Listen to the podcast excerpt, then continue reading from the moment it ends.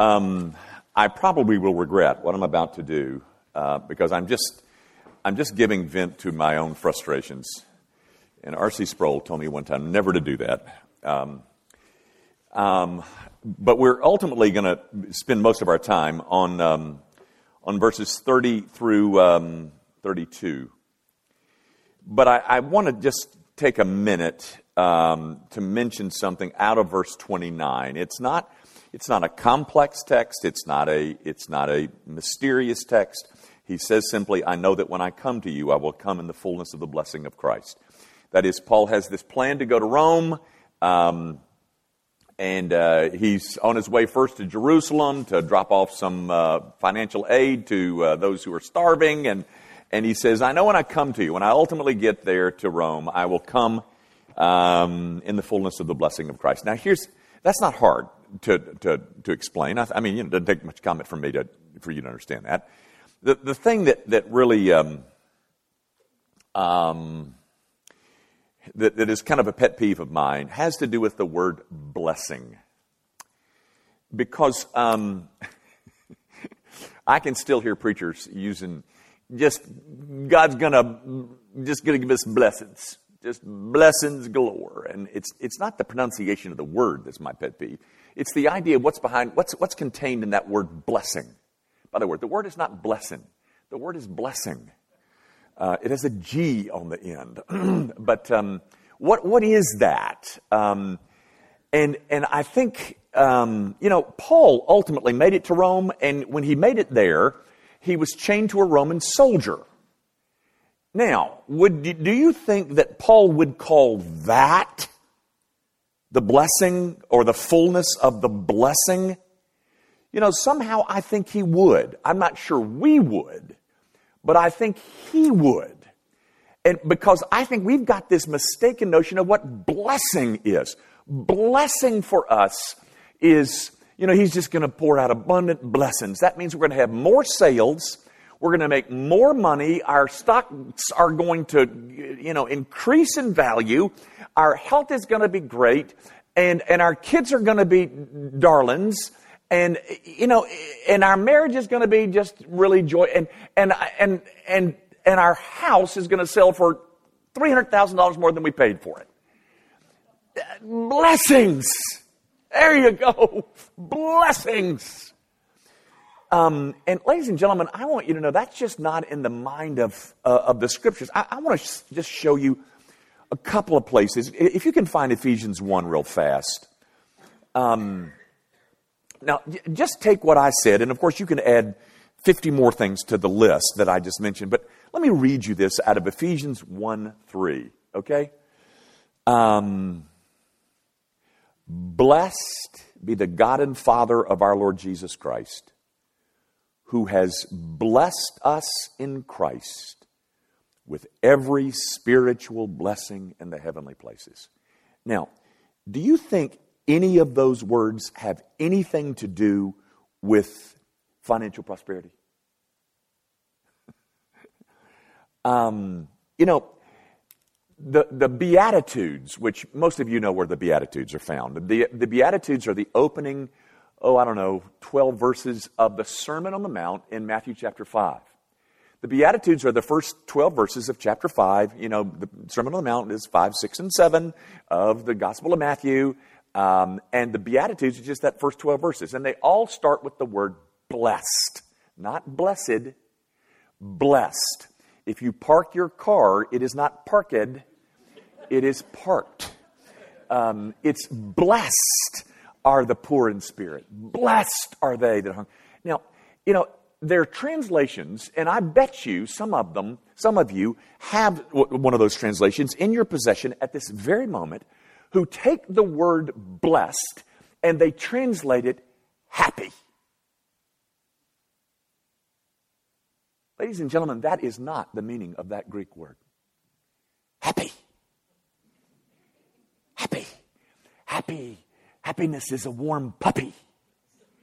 Um, and so when we come to this word, you know, he's going to arrive in the fullness of blessing. Well, you want to know how he arrived? He arrived chained to a Roman soldier as a prisoner and stayed in a Roman prison for the next two years. Do you think that Paul considered that the fullness of blessing? Not in our terms, but certainly in his. Certainly in these. And, and all I want to do, uh, again, I'm just giving vent to one of my uh, pet peeves, is that word blessing. What, what, does it, what does it conjure up in the minds of what does it conjure up in our minds? I want you to see it in one other place, and, um, and then I, we'll move on to the other subject. But it's in Numbers chapter 6. Now, I, I'm not sure that you know this, but maybe you do. On numerous occasions uh, at the end of the service, um, I pronounce a benediction. Now, um, you know, I, I think I've said this to you before. A benediction is not a prayer.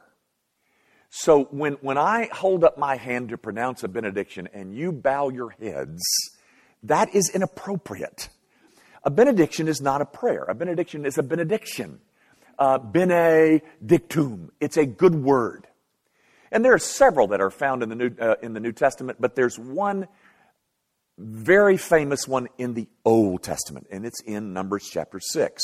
It's called the Aaronic blessing. Um, and, and it's the one that says, May the Lord bless you and keep you. May the Lord make his face to shine upon you and be gracious unto you. May the Lord lift up his countenance upon you and give you peace. That's the Aaronic, that is, it comes from Aaron. Aaron, you know, was the priest. Well, the, the, the, when, when, when Aaron would stand before the people um, and dismiss them, the, the thing that he would say to them is this May the Lord bless you.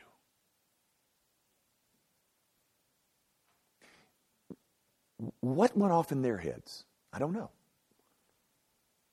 But I know what goes off in the average evangelical's head. Blessing. Blessing. I need some more money. I need a new car. I need a swimming pool this summer where the kids are going to drive me crazy. I need this. I need this. A blessing. No. In fact, ladies and gentlemen, I say to you that the rest of this blessing here or this word bless, and, and, and this is not really completely fair, but close to fair. Um, the rest of, this, rest of these words are defining for you what the scriptures mean by blessing. May the Lord bless you and keep you. May the Lord make his face to shine upon you. You know, guys, um, being brought face to face with God. When I say blessing, does anybody think, oh, being brought face to face with God? Anybody? Because, guys, that's what the scriptures, the Lord make his face to shine upon you and be gracious unto you. I, I, I, will say this that one verse that I read you out of Ephesians chapter 1, that he has blessed us with every spiritual blessing in every place, is this is what's in mind. Not that stuff that you're adding up um, in, your, in your portfolio. This is what he has in mind. May the Lord lift up his countenance. Um, you know, um, again, it's a mention, it's a, it's a different form of the Hebrew word, but um, it's, it's, it's a reference to his face that you might be brought into intimacy with this God. Ladies and gentlemen, I submit to you that if your idea of blessing is a bigger portfolio and more financial ease and a swimming pool for the kids this summer and a new car, then you cannot go to Rome as Paul did in the fullness of his blessing. But if your idea of blessing is having some sense of intimacy with, with God, you can go chained to a Roman soldier. You can experience the fullness of his blessing chained to a Roman soldier rotting in a prison. If you've got that concept, this one, uh, Leviticus 6, may the Lord bless you and keep you. You know, the, the Jews have a concept, uh, and it's a good one, and uh, I wish it was more prevalent among us. It is, it is, of course, the concept of shalom. And that's a word that's just pregnant. It's just brimming with, with, with stuff crammed in it. Because, you know, if I were to get, ask you to give me one word, you'd probably give me the word peace as an equivalent, as a synonym. And that's a good one. But it's far more than that. Shalom for the Jew. I mean, it's a greeting. And if you go to Jerusalem, and they still use it, shalom. And of course, it's been eviscerated of its meaning. But um, shalom had to do with, with this.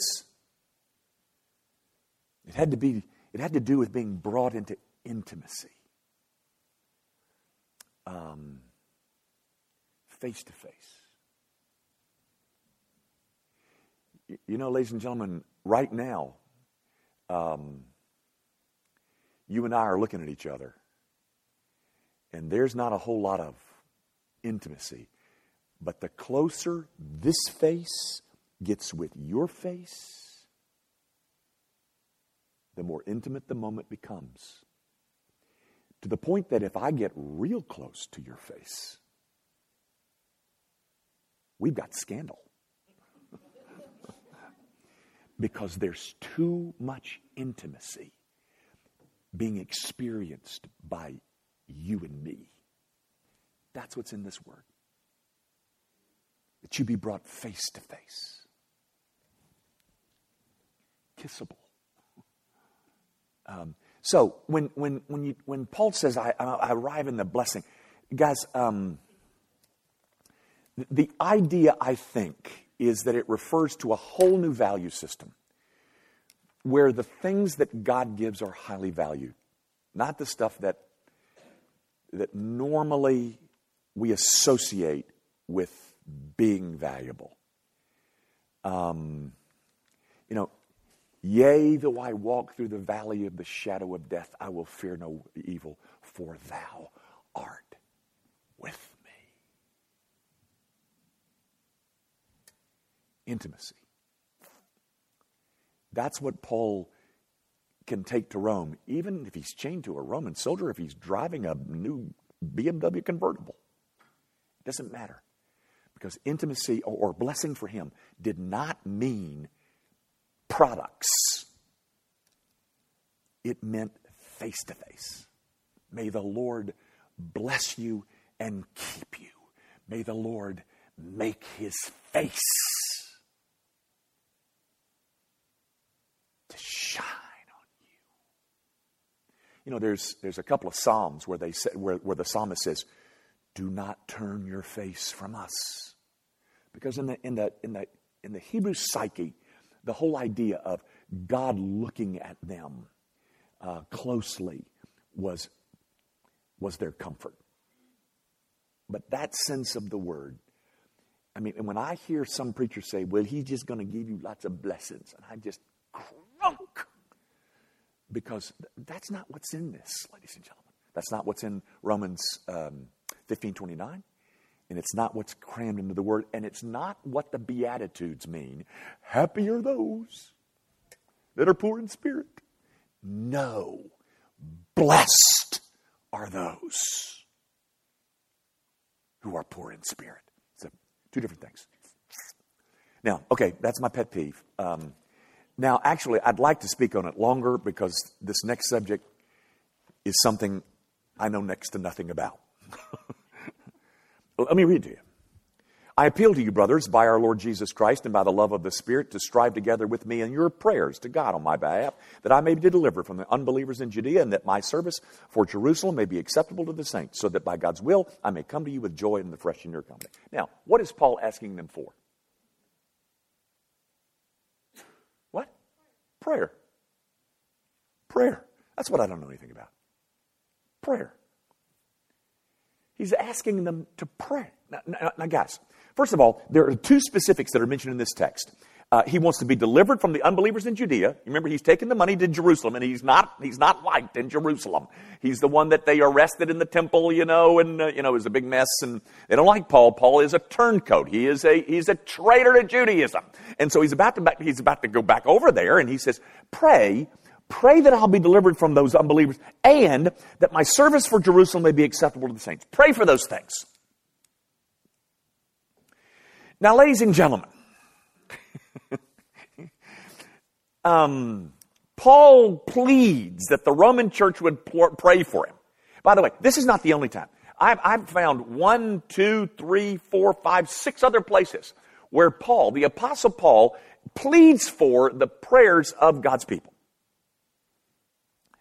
Um, I guess this seems to be particularly urgent because he's, he's headed into the, the, uh, the mouth of a lion going to Jerusalem with this money. Now, guys, let, let, me, let me just draw some lessons out of this little paragraph, and I'm going to save that little last benediction for next week. Let me just draw some lessons out of, out of the words that are found here where Paul is making a request that people pray for him. Okay? First of all, just a quick little observation. Did you notice the Trinity mentioned in verse 30? I appeal to you, brothers, by our Lord Jesus Christ and by the love of the Spirit, to strive together with me in your prayers to God.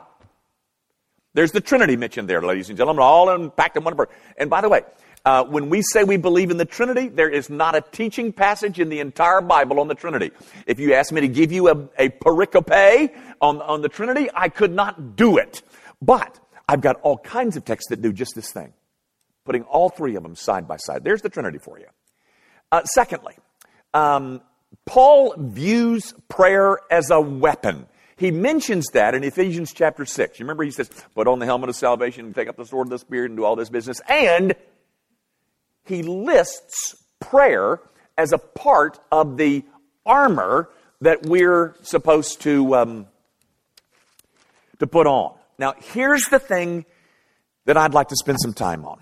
And I, don't have a whole lot, but um, um, I want you to know what he says. Uh, I appeal to you, brothers, by our Lord Jesus Christ and by the love of the Spirit, to strive together with me.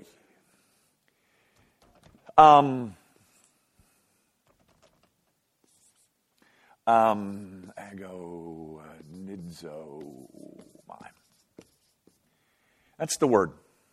Actually, that's not the word. I, there's a prefix on it. Um, you pronounce that agonizomai. Does that sound like anything? About um, agonize? Agonizomai. Um, the word agon, just this, uh, the, the, the, root of the word, agon, refers to a, some type of athletic contest, more specifically, most, most specifically, to wrestling. What Paul does is he puts um, a prefix on it. He says, strive together. That together is right here in that one word. That's the one word that is translated strive together. Uh, the together comes from that simple little prefix, soon. Uh, you know, you, we do that symmetry. You know, we we picked that up and brought it in the English language. But um, but the but the word that I wanted you to see is this one: agonizomai. This thing called prayer, ladies and gentlemen, is a piece of agony. Um, you remember when um, Jesus was in the garden and he was praying and he says that he was in agony and he sweat those drops of blood? Same word. Um, remember when Jesus says, strive to enter the kingdom? Same word. Um,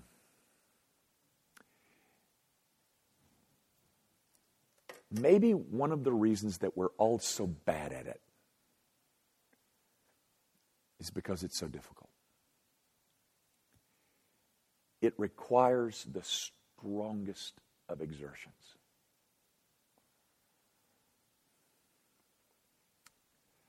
It requires agonizomai. And so we avoid it because we don't want to pay that. I think that's. I, I, there's, there's other problems, I think, um, because we don't understand it, do we? I mean, for instance, it's in Matthew chapter 6, verse 8, where Jesus says, The Father knows what you need before you ask Him. Then why in the devil am I supposed to ask? I don't know. I don't know. I don't get it. I don't know.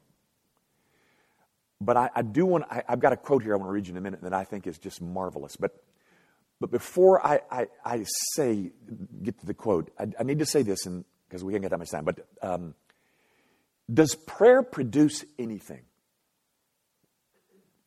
Um, well, um, let me just say this. I think it's, I think it's clear from the text that Paul believes it does.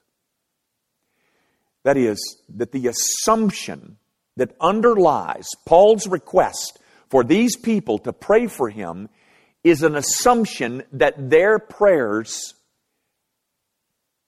produces something. Um, I told you he asked for those two specifics. You can see they're both there. Um, and both of them were answered.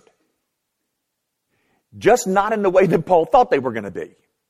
For instance, when he goes to Jerusalem here, you know he ends up in a Roman jail. On this trip to Jerusalem that he's saying that he's about to take, this is the one where he ends up, he goes to the temple, he takes Trophimus with him. I mentioned it Sunday. It's in Acts 23. he takes this Greek in there, and the Jews are so uh, incensed that they want to kill him, and the Romans come in and snatch him out of there. Now, um, was he protected from the unbelievers in Judea? Yeah, he was. But you never, you never know what Paul had in mind. But I'm not sure he was thinking that Roman soldiers were going to have to come snatch him out of the, the grasp of the Jews in the temple. Um, you know, guys, um, does prayer work? Does it change anything? Well, you know, I've said this several times. Does prayer change God? Nonsense. Utter nonsense. If, if prayer changes God, then stop all this talk about an immutable God. God is, God is mutable if your prayer changes God. But does prayer change things? And I've always said, yeah, sure, it changes us. And that's true. But does it change anything else? Does it work? Paul thought it did. And for heaven's sakes, if Paul requests prayer, how much more about you and me? You know, guys, um, I'm not sure I got time to tell this story, but um, back in, um, I guess it was August, and um, these two little people were right with me back in August. Um, um, the Lockharts. I was asked to speak at, at uh, Federal Express. You all remember that? And I'm telling you, uh, that cost me a couple of nights' sleep and much diarrhea. Um, uh, that was just awful. I mean, I, I was stressed for days uh, about doing that. I mean, and and because I was there to present just the, the, the claims of Christianity, and um, and that's fine. I can do that. I can do that. I, that's not a problem for me. The problem was there was I was to leave 20 minutes for questions and answers. That did me in because I just knew it was right around the Chick Fil A uh, uh, thing that was going on, and uh, you know, and the Christians came out and ate chicken sandwiches, and we couldn't get to the drive-through because the cars were all the way. You know, it was right then, and I knew I was walking into this thing, and somebody was going to. And I had prepared, but I prayed, and I asked you to pray. Um, you know what? Nobody ever asked that question. In fact, I, I go so far as to say the questions that they did ask were easy. I believe with every fiber of my being that God did that in response to the prayers of me and you. Now, in my, in my trying to prepare all this, this is easy to talk about, guys. This is easy because I, I, I, really believe that one of the, the, the, shortcomings of all of us in terms of being praying people is that we are not willing to pay this price. This is work. Very frankly, ladies and gentlemen, I have a wonderful devotional life. I've told you that before. I mean, every morning, it's me and God and His Word. Every, uh, yeah, every morning. Uh, and it's, it's just been my, my salvation. I mean, it's just been wonderful. I'm, but, but it's far easier studying the scriptures than it is to pray. I can study the scriptures for two hours, but praying 20 minutes is really tough. Isn't it? But my point is, this is easy to teach. We all recognize that. We all, we all um, say, yeah, well, you know, I decided I was going to pray some more, and so I, I said, okay, I'm going to get out here and I'm going to pray. And the first time I looked at my watch, I'd been down for three and a half minutes, and I was out of things to pray about. Um, this is work and that, and you see it in these words. I'm just trying to draw some lessons out of what Paul, he says. Strive together. It's agonize. It's agonizing. The big problem is, does it produce anything? Is it worth it? Does it work? Um,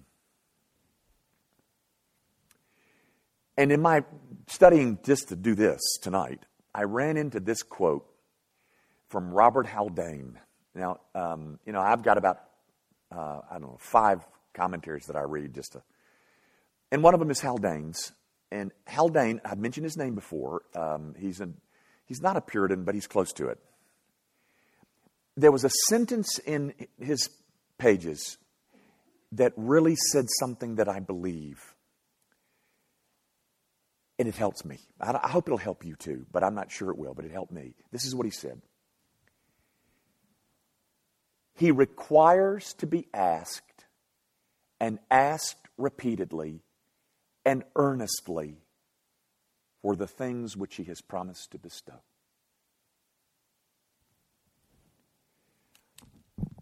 Okay.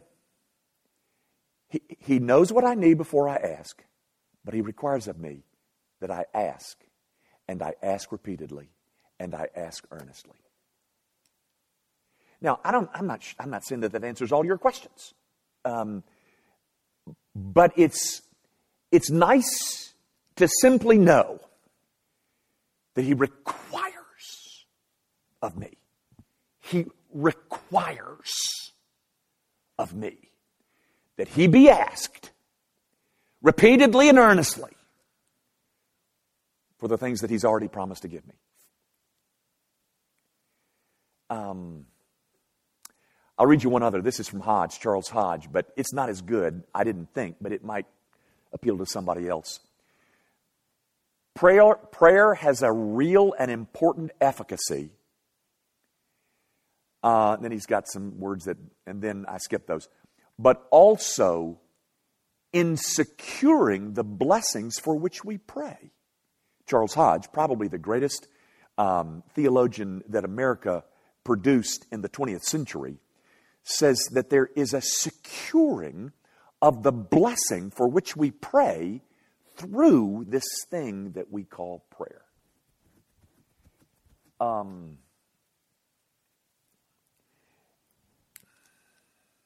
You believe that? Do you believe that God requires to be asked and asked repeatedly and earnestly for the things for uh, which He has promised to bestow? Do you believe that? Then it would change the way we pray. It would change how much we pray. It would change how we pray. Um, is Alan Greer here? Um, Alan Greer, you know, his sweet little wife, I don't think he minds me telling this, but Alan Greer, um, they had a scare. You know, uh, they had a little cancer bout about what a year ago, Dennis. Was it that long? Um, something like that. And and so Gay went through all this this chemo treatment, et cetera, et cetera, and and um, they they pretty much believe that she's in remission, or it's gone, or it's dead, or it's you know, and that she was well. And then she um, she had a backache, so she went into the the doctor, and and um, and they were just scared to death you know, that it was cancer back, etc. Well, they got this wonderful report. Wonderful report. No, it's just this, yada, yada, yada. And so the elders had been praying for Alan. I had been praying for Alan, and Alan sent us a little email. And he said, I can't tell you how much we're rejoicing in the goodness of God, yada, yada, yada, yada. But he said this. He said, I forget his word. I'm going to use the word earnestly, but somebody maybe can help me. He said, I know when I pray earnestly, and I know when I don't. And so do I. And so do you. He requires to be asked and asked repeatedly and earnestly for the things which He has promised to bestow. Um, I, I, posed this question to you. I said, Does it work? Um, well, if you're looking for blessing, like I defined the word earlier, not only does it work, it's the only thing that does work. And what the Church of Jesus Christ has done has said, no, we don't need to do it like that. We can just rely upon human ingenuity, church growth methods, and we can produce blessing. And so, what we've got today is a congregation of 75,000 who are listening to a man preach about health and wealth and telling Oprah absolutely nothing about the gospel of Jesus Christ and calling himself America's preacher. That's what we got. Not only does it work, ladies and gentlemen, but it's the only thing that does work. Our Father, I do pray that you would um, arouse slumbering saints, including this one, to be more earnest uh, in our praying. We know when we pray earnestly, and we know when we don't. So, Father, um, send us to our knees perhaps before the end of this day, but certainly before the next 24 hours have passed, to earnestly beseech you for things that are genuinely spiritual blessing. We ask it, of course, in Jesus' name. Amen.